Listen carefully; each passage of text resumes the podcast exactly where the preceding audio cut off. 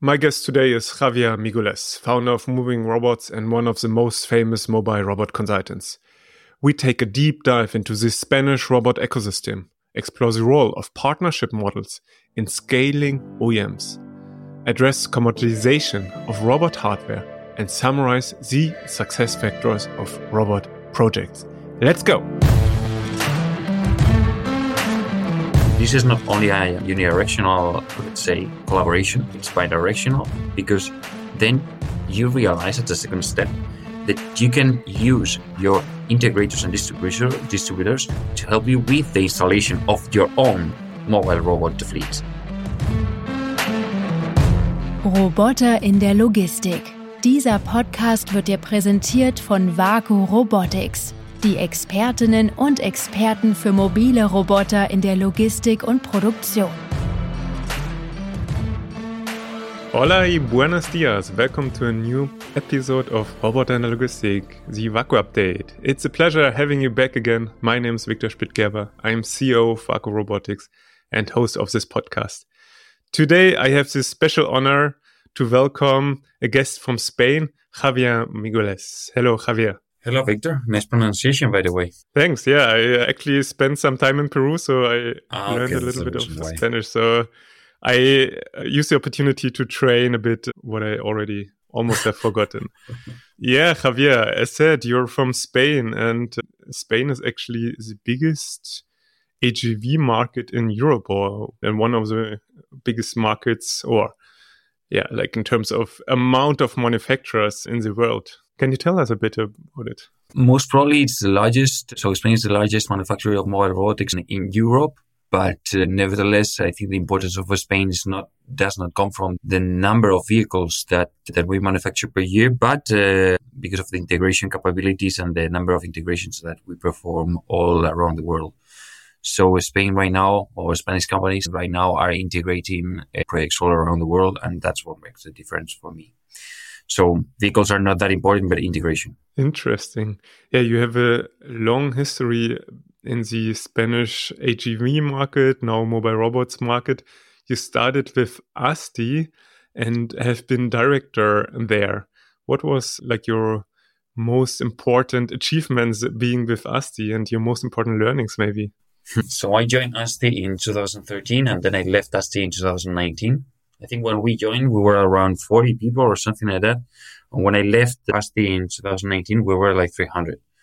Uh, as you can understand, it was a big jump. I, I think that the, my most important achievement there was the partner network. So we started to work with, with many distributors and integrators that, that was absolutely key. This is a network that you build once and then it's for the rest of your life if you do things correctly. So that was most probably the most important achievement. And then when it comes to learnings, I would say that the most important learning is how to how to design a mobile robotics project from scratch. That's my most important learning there for sure. And it's not easy designing a mobile robotics an AGV and AMR project. It's not easy. I think that there are many projects today which are not working because of the design. The design was not the correct one. That is absolutely key. Interesting. Yeah, I'm super curious to learn on both of the topics a bit more. Maybe starting with the second point, actually, like key success factors for having successful AMR projects for persons that never heard about robotics, about robotics or AGVs. I think that the first and most important topic is that automating a process with AGVs and AMRs is not as simple as substituting a manual machine by an automated one. That's that's the most important difference. So you cannot think that that you just have to take out the forklift and bring an AGV and that's going to work. Many people still think that that's the proper way. It's not. Absolutely not. So this is for me the top one uh, key point. Let's say it's really important to understand that if you want to automate, most probably you have to change uh, your process. And if you don't do it, it's going to be terribly expensive to automate the process and it's not going to work. It's not going to work definitely.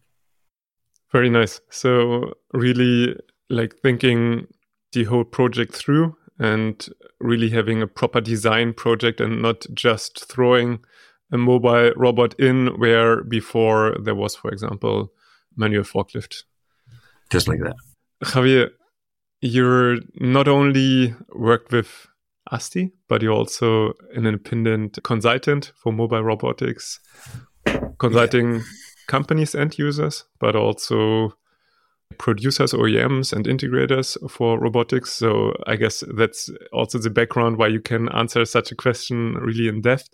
And then secondly, you're also the, the president of ARME, Asociación de Robótica Móvil Española. Just like that, yeah. And yeah, maybe before we get into that, I just wanted to give a bit of background to the audience why you're really like the person speaking within the deep expertise here. And to your second point that we just touched, it was about the partner network. Also, there, I would be really curious to to understand. Obviously, ASTI has been pretty successful because it was growing so fast and it was ultimately acquired by ABB. So also like a successful exit, as we would say in the startup slang.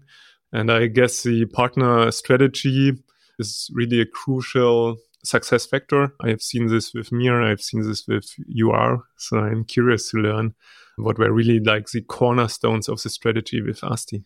So what is important to understand is that if you're a manufacturer, it's impossible that you can grow just by yourself. So you manufacture, but then someone has to install and to integrate all those vehicles that you're manufacturing somewhere.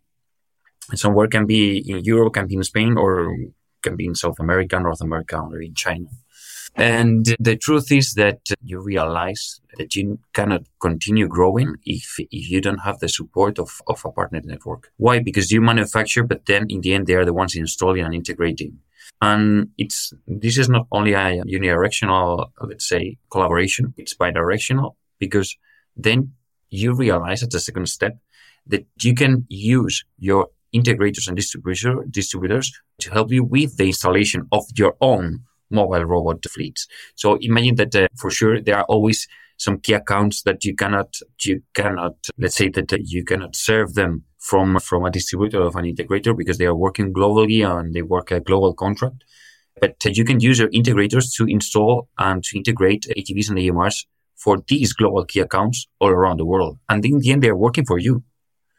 But on the other side, you are supplying them vehicles that they are installing for them and for their customers. So this is very important symbiosis and it's absolutely key if you want to grow to have this partner network, not only in Europe, but around the world for sure. Yeah. So what you're saying is if you have some global key accounts, say you have a multinational having factories all over the world, you have a global framework agreement with them, you need local integrators to really realize the projects and implement the robots, the AGVs on site. So you cannot really do that efficiently if you're sitting in Spain and then want to do it, yeah, like in, in China. So. So there are several reasons for that. The first one is that you don't have all the resources that, that you need for such projects, clearly. And this is the first one. And the second, the, the second thing is that a local support is important for two reasons. First, because of the communication, language is absolutely key. And second, because of the maintenance. And a good after sales and maintenance service depends or it's is linked, let's say so, is linked to, to a near communication. So it's always important to have this local support for after sales and maintenance as well. Yeah, super interesting. Yeah, also thanks to your input, we also like focusing more with WAKU on providing tools for the interface between OEMs and integrators and customers and users in the end because yeah they all need to work in concert and and it's still pretty manual like with emails being sent around and so on. So like we are digitalizing that one. And we also see that basically until a certain size say you're a small startup you're pretty regional you can manage everything by yourself but if you want to exceed a certain growth and really want to scale then you need to have a, the proper infrastructure in terms of integrators, partners, but also in terms of tooling to, to really manage everyone, all the partners, and then and also like quality control. And there's so many aspects, right, that get really complex. So I guess you have done a great job with ASTI obviously uh, really setting things up there. Another thing that, that interests me, maybe coming back to your history with ASTI, which is now part of ABB. ABB was really like on an M&A tour, acquisition tour, or this was in the face of a few acquisitions. Like ASTI acquired InSystems in Berlin. So I, I know InSystems because it's two kilometers away from me. and I, am the founder, Torsten. And then ASTI was acquired by ABB, actually like one or two years after. So really in a rapid succession, a couple of acquisitions, and there were a few more in the same period of time. Yeah. Can you give a bit of background? Like what are behind those acquisitions? What what kind of reasoning, and also highlight a, a bit like how how that worked and, and, give a bit of insights, you know, like maybe also for companies that think acquisitions are part of their strategy and you know what to think of. Uh, or partnering, right? So like uh, maybe also a bit like uh, exploring the benefits of acquisitions against benefits of partnerships. I guess these are two different things. I don't know much actually about both uh, acquisitions. The acquisition of InSystems by, by ASTI and then the acquisition of by uh, the, um, the, acquisition of ASTI by ABB. I was not at ASTI at the during those operations because I left the company in I think it was May 2019 and the acquisition of InSystem took place later. I think in the same year but later, and then the acquisition of ASTI by ABB took place in 2021, if I can recall properly. So I cannot I cannot speak um, that much about about such acquisitions. It is true that when when ASTI was looking for other companies, uh, InSystem was interesting because of the range of AGVs that they have, because it was quite complementary. But when it comes to the acquisition of ABB of ASTI by ABB, I, I can I don't know the reasons behind. If I had to guess, I would say that ABB is an important player when it comes to robot arms and they know that AGVs and AMRs are key for the future of automotive industry and many other industries as well. So again, AGVs and AMRs were quite complementary for them. And uh, they looked at the landscape of companies that there are in Europe and they decided to go for, for ASTI because of the, the important presence of ASTI in automotive industry. I guess that's the reason behind. When it comes to, to M&A or to partnership, I guess that there is time for everything. And that, so doing one thing or the other, that depends on the situation. But sometimes it is true that if you want to access, if you want to access a new market uh, properly, it's more interesting to, to acquire a local company more than collaborating with, with a local one. Why? Because you know that you are not depending on a company which you don't know well or and that you don't know what's going to do in the future. Maybe that company will change in the future. So if you are really interested in a particular market, acquiring a local company is interesting for sure. And most probably is the best way. Very interesting. And maybe coming back to your history with Arme. So it's this new associations for mobile robots. So maybe also as differentiation to more traditional AGVs. Can you give a bit of background what it is and also what are who are the partners and what's the goal? Yeah, it's interesting because yesterday or today, I think it's it's my B day at Arme. It's one year as president. Congratulations! Thank you. The, the real birthday of Arme started in 2020. 20, yeah, I think it was in 2021 or 20. Yeah, 2020. No, 2022 early 2022 anyway. At some point, I was having a discussion with uh, with Miguel Sebastian, who you know already. He's the CEO of both Bull Robotics and DTA, two, two Spanish mobile robotics companies. And we were discussing about the different needs that he had. And at a certain point, I told him, you know, you have these needs, but most of the Spanish companies have the same needs. You need to, you need training, you need a network. So these are all needs that that you have in common. It should be a good a good idea to have an association where you can meet and discuss all these topics. And he told me, "Yeah, we should do that." and it was just like that. He was like, "Yeah, we should do that." We did it. And at one of the exhibitions we had in Spain, we uh, well, eight companies met and we discussed about the creation of the association, and we created it. So we created it one year ago. And at the beginning, we were eight companies. Right now, we are 21 and growing. Almost at each uh, summit, we grow. So almost each two months, we grow. And the target, our target our vision is to make Spain become the leader in mobile robotics worldwide. Not an easy goal, but, uh, but an impressive one. And we're doing great, actually. We are also happy because when it comes to networking, the networking inside the association is absolutely great. And so many companies are taking advantage of that. And then we have so many ongoing projects. So it's absolutely great, association, I have to say. It's just like a family. I think uh, I was discussing with one of the companies that will become part of the association at some point, And uh, they told us, okay, many of you are competitors, but you look like a family. And it's true. We are, we're really like a family. So it's absolutely great. And uh, yeah, just to give you some numbers, yeah, right now we have 21 companies. The total turnover is 500 million euros and we are present in more than 50 countries. So it's, it's, uh, yeah, it's absolutely great and the potential is enormous. Yeah, awesome. It's really fascinating that at the moment you have those, those new clubs also rising, right? Because like in, in Germany, for example, we have the Deutscher Robotikverband, so German Robotic Association. I knew you understand really. a bit German because you have some sort of degree in German, so I don't need to translate everything. and obviously the same is happening in Spain. So it's really fascinating that you would think, hey, you know, like AGVs have been around for so many years, robots have been around for so many years, but still you know, like so many things are changing that there's obviously a new, that there's obviously a need for yeah, gathering those new forces, so to say, that that work on a on the new kind of robotics, maybe smart robots, some say, or mobile robots. So really like a change. Can you give a bit of background why now this is really happening? So I think that there has been an important change in the mobile robotics industry during the last five to 10 years, but particularly during the last five years.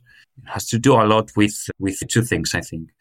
The first one is the automotive industry. The automotive industry five, six, seven years ago started to go for AGVs and AMRs because of the customization of the cars and because of the customization when it comes to electric, hybrid, and gas gasoline and diesel cars. So this means that in the, so when it comes to customization, so from two points of view, first that when you are buying a car, you want to choose the, not only the color of your car, but the inside features of your car and the lights and so on. So the customization has been growing for the last uh, years a lot. So this means that you have to use kits. And if you have to use kits, for automotive industry, this means you have to use AGVs and AMRs. So this is the first point. But additional to that, the, the, there has been another change in automotive industry, which has been the electric car. Not only the electric, but the hybrid as well. So it may be that at the, in the same assembly line, you have electric car, hybrid car, diesel car, and gasoline car. So this means that you have four models running in the same line. And this is important when it comes to the powertrain of the of the car for sure, but it's important for the parts that you have to supply to the line. And for that, AGVs and AMRs have been key, not only for the supply itself, but for the assembly lines as well. So this is for me the first the first uh, important change in coming from automotive industry, the first one. And the second one comes from e-commerce, because in the end, e-commerce has been a revolution, not only for us as users, but for the distribution as well. And as Amazon designed many, well, or Kiva designed many years ago, using AGVs and AMRs for e-commerce applications is absolutely great. It's very extremely efficient. So this has been the second revolution. So you can use AGVs and AMRs for order picking and for sorting. And that has been an important change. We are talking about thousands. So we can, if we go to any automotive plant in Europe, we will find hundreds of mobile robots you can find 500, 600, 800, 900, 1000 maybe in some cases. But when it comes to uh, e-commerce, you can find thousands and thousands of mobile robots. The largest mobile robot manufacturer in the world right now is Amazon. So Amazon is absolutely manufacturing thousands of mobile robots every year. So that has been the second change that we have seen during the last eight years. In the end, as you can imagine, we are talking about volume. And if we are talking about volume, we are talking about uh, euros or dollars. And this means that this industry, this mobile robotics industry is growing fast. And I guess that when many players are playing together, let's say associations appear. And I understand that's, that's the reason behind the creation of, of all these associations. It has been a long explanation, but makes sense. Very interesting. Yeah, absolutely. What you just said is Amazon Kiva or Amazon Robotics acquired Kiva back in the days, and now they have over half a million of robots. It's pretty impressive. That's the biggest user of mobile robots in the world so far. Uh, has probably more ro- mobile robots than the rest combined. but then also like other companies catching up. I saw that DHL just announced that they signed a framework agreement for 5,000 Locus robotics, so uh, Locus bots. And so also there, we, really see these changes and happening. That's again for distribution and logistics. My compliments to Locus because Locus, I have to say that the Locus solution maybe it's not the most efficient in the world, and maybe it doesn't have to be, but the business model that they have is absolutely great. I have to say it's absolutely great. My compliments for that they they are growing fast because of their business model. Can you highlight what do you mean? I don't think I am the best one to do that, and I don't think that I can do that actually. But uh, yeah, it's a great the model that they are that they are offering to the customers is absolutely great. Yeah. Maybe if you want to understand someone from Locus, that could be a great idea, Victor. Yeah. I can help you with that if you want. I have been in touch with uh, Dennis Nesgoda, who's the vice president here in Europe. He has been with DHL Accelerator, so, so he will be uh, able to answer that. Pr- pretty close, like it's uh, was was all one industry, and I guess what you mean is that they mainly do robot as a service Absolutely. and really have this intense service level, and customers mainly just rent the robots. Yeah. But not only that. Yeah. The, when it comes to the exploitation of the system, it's absurd. The, the, their business model is absolutely great. For sure, they are renting, but I guess that today almost all companies are renting AGVs in one way or the other. So maybe renting or leasing, but there are very few AGVs sold today. That's what I see at least. No, that's interesting. I would have thought that, especially in the automotive industries, most of the AGVs are still sold. That's what I see. Not from my point of view. Okay not from my point of view, eh? no, or not anymore. Let's say so. In the past, seven years ago, maybe. But to look at if you have a look at the manual processes, all the forklifts are rented. So there, there is no automotive company requires mm, forklifts, not at all. And same is happening with with AGVs and AMRs because in the end these are actives that you don't want to have. You just want to rent them, and AGVs and AMRs are not your business almost all companies right now, unless it is something very particular, they are renting the AGVs and AMRs or leasing. Yeah. Yeah, it's uh, interesting, right? There are so many models behind the word robot as a service. It can be renting, can be leasing, can be some sort of movement as a service or so, you know, like paying per kilometer driven or so.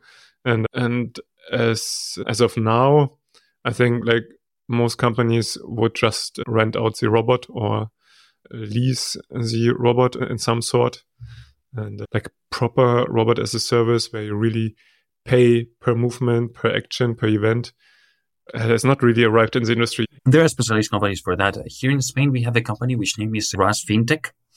And they are providing that not only for, they're providing that not only for AGVs and AMRs, but for any kind of automation, automated solution. And in the end, you're paying for it can be for kilometers or it can be for because of the production. It can depend on the production that you have. If your if your production is 30 pallets per day, you pay X. If you pay 50, if you are manufacturing 50 pallets per day, you pay X plus Y. And this model is running so fast, really, so extremely fast. It's pay per use. And when it comes to renting, I, for me, renting is absolutely common today. Most, I think 80, around 80, 20. So 80 would be a renting solution you can include a leasing there, and 20% are the investment, the common ones. And the as a service solution is not that common yet, but will be. Not only for AGVs and AMRs, but for any kind of automated solution. It can be, an, uh, I don't know, a manufacturing line. Yeah, let's see. I hope so, because I guess that again is another efficiency driver and also switches the risk from the user to the OEM or to the integrator to really have a well running system i would say. So like it's probably in the like it's in the interest of the end user. The question is who's giving this service? Because uh, in most of the cases we are not talking about the integ- when it comes to renting and leasing it's very common that the integrators work with banks but they are in the middle. So you have a bank the integrator and the end user. This is more and more common. But when it comes to this as a service solution or paper not as a service sorry this pay-per-use most of the cases, it's uh, you, you, you gotta talk directly to the bank. There's no other way. So it is a special bank dedicated to this pay-per-use solution. And this bank is directly talking to the end customer. But uh, these models are changing constantly, I gotta say. Yeah, maybe uh, sticking a bit with those changes to the in the ecosystem. What other aspects have changed when it comes to the move from AGVs to AMRs?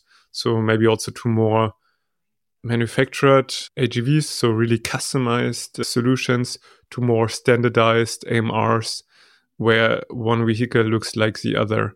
And both exist in parallel right? So like both worlds. And and i wonder you highlighted also the partner networks the role of integrator uh, how that changed and also how that impacted the business models of the oems you're asking ask i understand you're asking me about the differences between avs and amrs which is a long discussion no like the what i'm asking is you have this move from customized AGVs, where you really manufacture AGVs based on the customer specifications, and it's a project work. And then you have a shift towards more standardized products, where you have like almost one robot looking like the other from one uh, yeah, sort of product.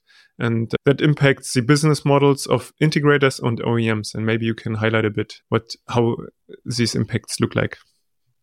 I guess that one is let's say that um, the standard AGVs and AMRs today, which mainly we are talking about uh, the mouse AGV, the usual one that uh, you can see in automotive industry, uh, the platform AGV that you can use for e-commerce applications, the forklift AGV AMR, and the towing tractor. These four, which are the most standard ones, today have become or are becoming, let's say, a commodity. That's that, that's the current situation. So we are talking about that there are few differences. It is true that new technologies appear and so on and so on, but they, in the end, there are few differences between all these mobile robots.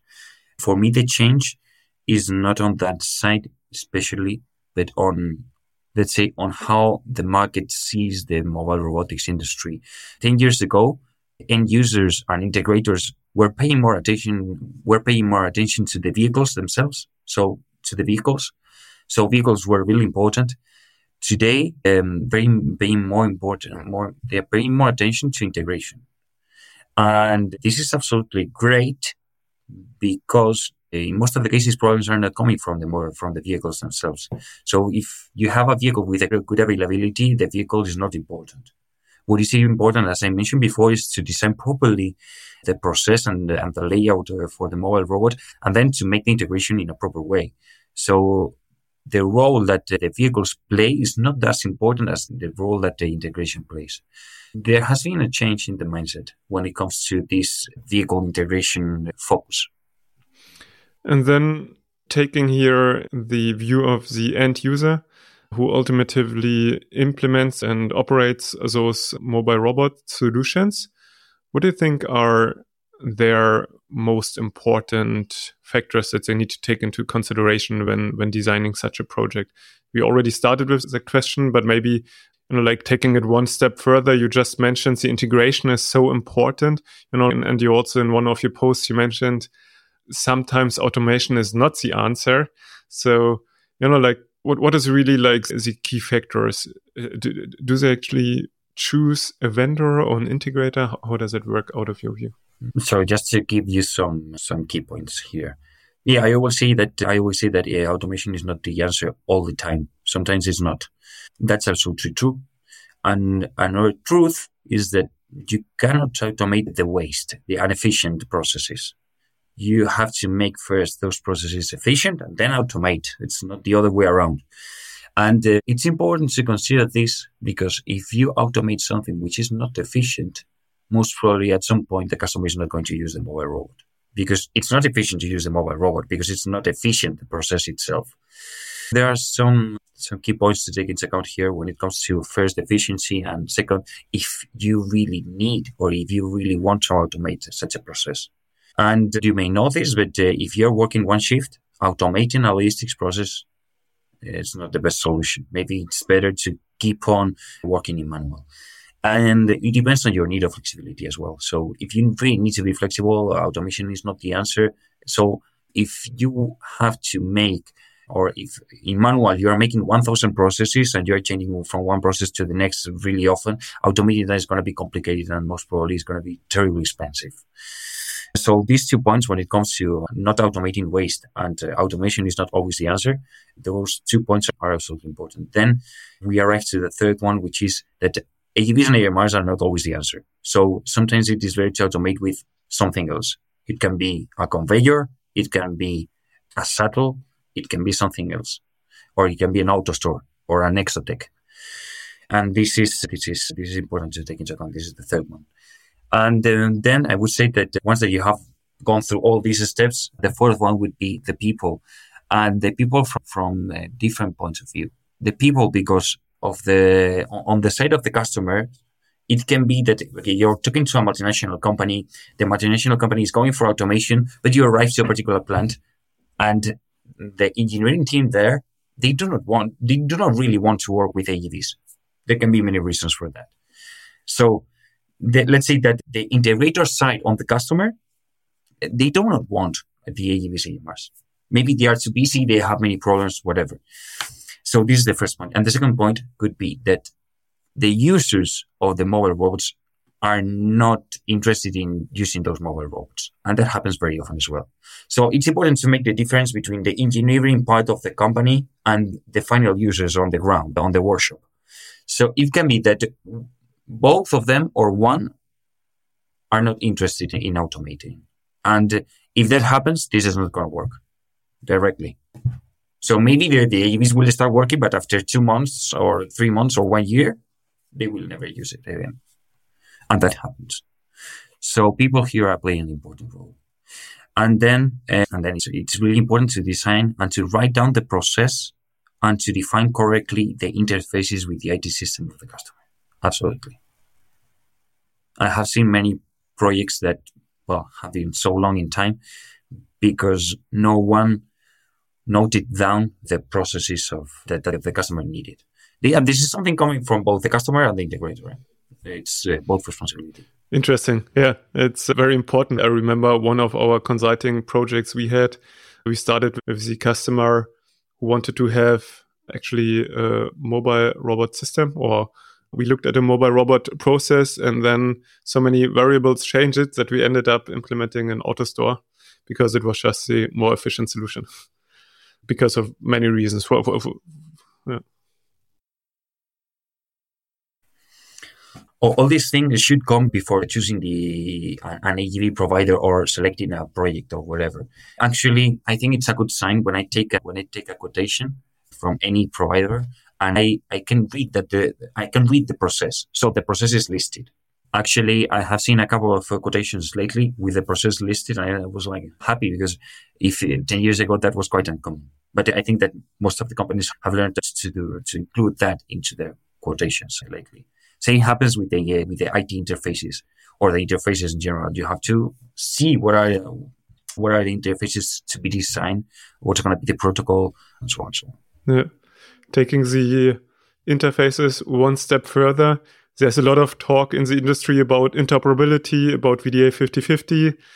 With WAKU, we have a fleet manager. We also allow interoperability to include mobile robots into an existing fleet. So we have those interfaces between, let's say, old systems and new systems to to uh, yeah allow different vendors operating in a shared space What's your view on, on, on that topic? As we have said before, or the standard ones are a commodity, so AGVs ones are not really important. So the software and and they so the software is, for me is part of the integration. So the integration and installation is the key of all these systems. Interoperability is is is the future. It's if you have a look at at many end users, they have extreme they have great problems because maybe they're working with four or five providers and they are not able to mix the flows of these providers. So they mix the flows of, of the AGVs AMRs. And uh, the, the, future will be that you will be able to install any kind of robot with just one software on the top. That so that's already the present, and it will be more and more the future, for sure. So interoperability is absolutely key through VDA 5050 or any other. Yeah, like the, there are so many standards globally, right? And we just need to make sure that those systems can talk to each other to not end up with systems that are not compatible with each other. And uh, this is a, this is something that we see so often in automotive industry. So many automotive OEMs are asking for such uh, interoperability, but we will see these coming to uh, to e-commerce and logistics as well. It's not yet happening, but it will. Yeah, I guess what we see in the market, like most logistics companies, have either fleets of just one vendor. We mentioned, for example, DHL adopting a lot of Locus robots and that are mono vendor fleets, how we call it. So there is no interoperability at this point, at least. And uh, then those projects in itself are already complex enough. You mentioned so many do's and don't do's, right? What needs to be taken into consideration. And we see huge differences from industry to industry in terms of experience level on what to taking into account for designing a project. And some are very advanced; they can operate mixed fleets. Others really have to do the groundwork before think ten years ahead. I would say.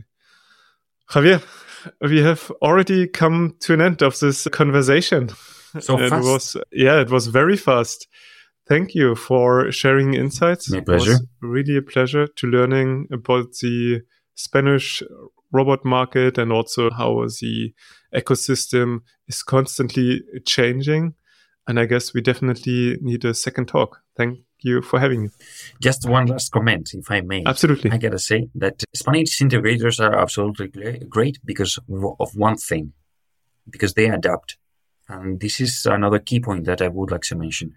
If you want to automate with AGVs and AMRs or with anything, but particularly with AGVs and AMRs, you always find a difference between the paper and the reality. And that happens all the time. What I see when it comes to integrators from Spain is that they are really good to adapt. So they can adapt very well to all these differences from the paper to the reality. And that's absolutely key. This is an important point to, to take into account. This is the end from my side. Great. Thanks to the creativity and adaptability of the Spanish integrators, Spain has become one of the leading integrators of mobile robots in the world. That's a great closing remark. Thanks, Javier. Many thanks, Victor. We keep in touch. Have a nice day. Das war Roboter in der Logistik mit Viktor Splittgerber von Vaku Robotics. Die Expertinnen und Experten für mobile Roboter in der Logistik und Produktion. Weitere Infos erhältst du auf vaku-robotics.com.